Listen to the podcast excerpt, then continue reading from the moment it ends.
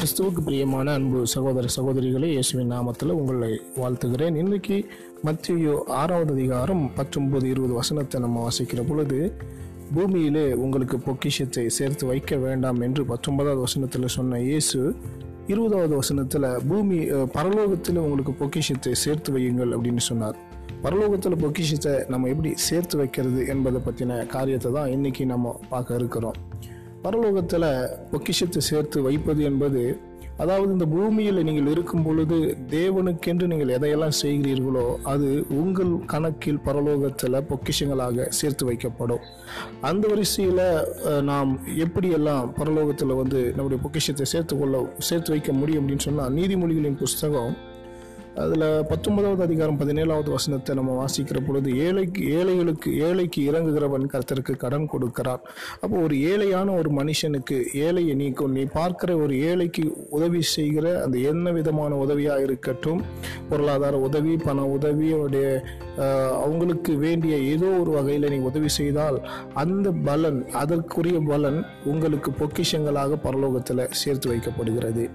அடுத்ததாக நீங்கள் பார்த்தீங்க அப்படின்னு சொன்னால் மத்திய எழுதின சுவிசேஷம் பத்தாவது அதிகாரம் நாற்பத்தி இரண்டாவது வசனத்தை நம்ம வாசித்தா சீஷன் என்ற நாமத்தின் நிமித்தம் சீஷனை ஏற்றுக்கொண்டு ஒரு கலசம் தண்ணீரை கொடுத்தாலும் அவனுக்கு அவ அதற்குரிய பலனை அவன் அவனுக்கு தருவேன் என்று இயேசு சொன்னார். மத்திய எழுதின சுவிசேஷம் இருபத்தி அஞ்சாவது அதிகாரம் நாற்பத்தி ரெண்டாவது வசனத்தை நம்ம வாசிக்கும்போது இந்த சிறியரில் எவன் ஒருவனுக்கு நீங்கள் எதை செய்தீர்களோ அதை எனக்கே செய்தீர்கள் என்று சொல்லி இயேசு சொல்லுவார். அப்போ சீஷன் என்கிறது ஊழியக்காரர்களை குறிக்கிறது. இந்த சிறியரில் ஒருவன் என்று சொல்லுவது நம்முடைய சக சகோதரர்களாக இருக்கக்கூடிய கர்த்தருடைய பிள்ளைகள்.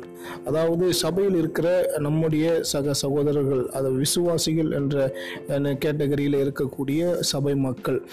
நாம் ஊழியக்காரருக்கும் நம்முடைய சபை சபையில் இருக்கிற நம்முடைய சகோதர சகோதரிகளுக்கும் என்ன செய்கிறோமோ அது கர்த்தருக்கே செய்கிறோம் என்பதை நம் நினைவில் கொள்ள வேண்டும்.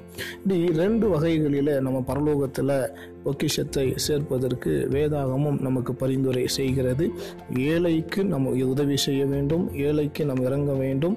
சோத்திரம் அதனாலே பரலோகத்தில் நமக்கு பொ- பொக்கிஷம் பெறுகிறது இரண்டாவதாக ஊழியக்காரர்களுக்கு நாம் அனைத்து வகைகளிலும் உதவிகளாய் இருக்க வேண்டும் ஒத்தாசையாக இருக்க வேண்டும். அவருடைய தேவைகளுக்கு நடுவில் அவர்களோடுக்கு அவங்களுக்கு வேண்டியதை நாம் கொடுக்க வேண்டும்.